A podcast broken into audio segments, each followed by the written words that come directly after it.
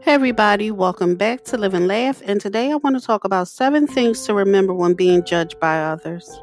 Number one, it's not about you, it's about them. Number two, it doesn't matter what they think, it matters what you think. Number three, you don't have to convince them of anything. Number four, you don't need them to know the truth, you need to remind yourself of the truth. Number five, you don't need them to accept you or the situation. You need to come to your own acceptance of yourself and the situation.